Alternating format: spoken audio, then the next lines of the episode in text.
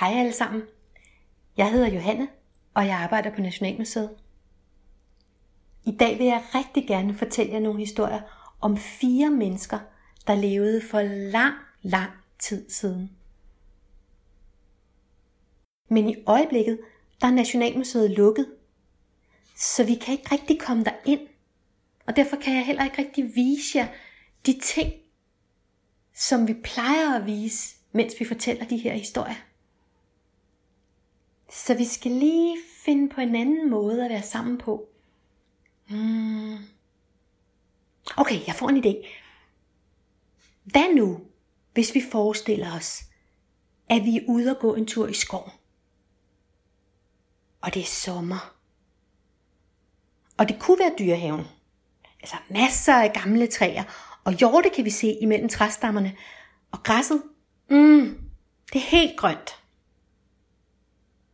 Og mens vi går der, så begynder det pludselig at regne. Det er bare sådan en stille, varm sommerregn. Og det er faktisk rigtig dejligt. Hov, ej, prøv lige at se derovre. Et kæmpe gammelt kroget egetræ. Ej, kunne det ikke være et rigtig godt sted at sidde og fortælle historier, mens det regner? Prøv lige at komme med mig. Lad os lige prøve at løbe over. Prøv lige at komme her. Ja, hvis I nu sætter jer her i en rundkreds, så vil jeg fortælle jer de fire historier, som vi plejer at fortælle inde på museet. Men nu fortæller vi dem her under træet i regnvejr i stedet for. De historier, jeg vil fortælle, handler om den lille stenalderdreng Bjørn, om den unge bronzealderpige Solvej, om jernalderhøvdingen Rolf og om tempelsangerinden fra Ægypten, Demut. De levede for lang tid siden, og de døde for lang tid siden. Dengang blev der også fortalt historier om dem, men de historier er gået tabt. For alle dem, der kunne huske dem, de døde. Så når jeg skal fortælle deres historier, så må jeg bruge min fantasi.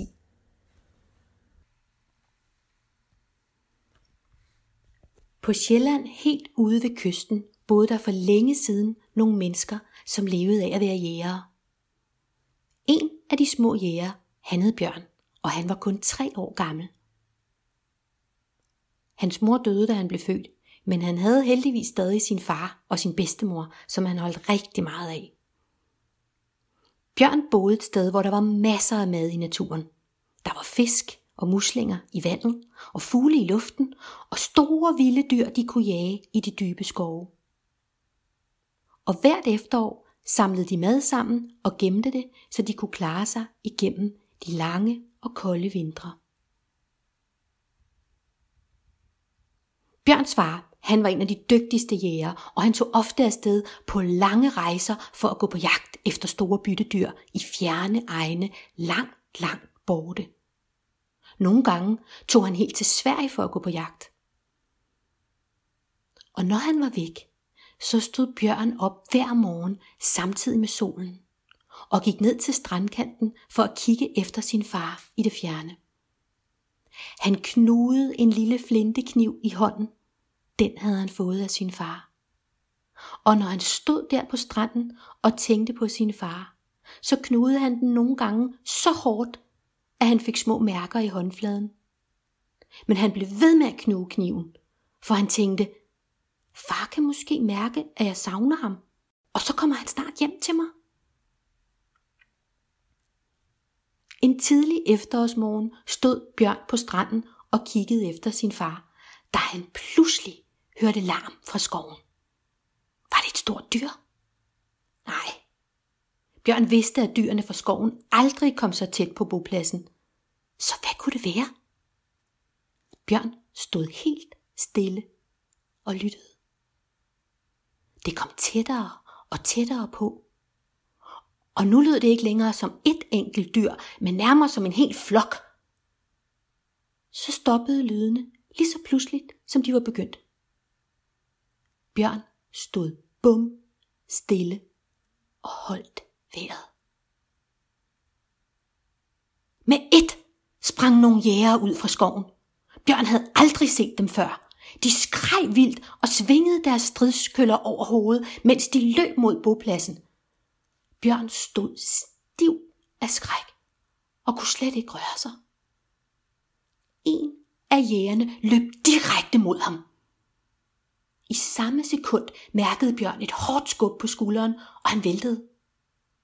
Da han kiggede op, så han den fremmede jæger falde død om på jorden med bedstemors økse i brystet. Hans bedstemor havde væltet ham med vilje og reddet hans liv. Bjørn kunne nu se, at der løb blod ned over hans bedstemors hoved, og han løb hurtigt efter hjælp.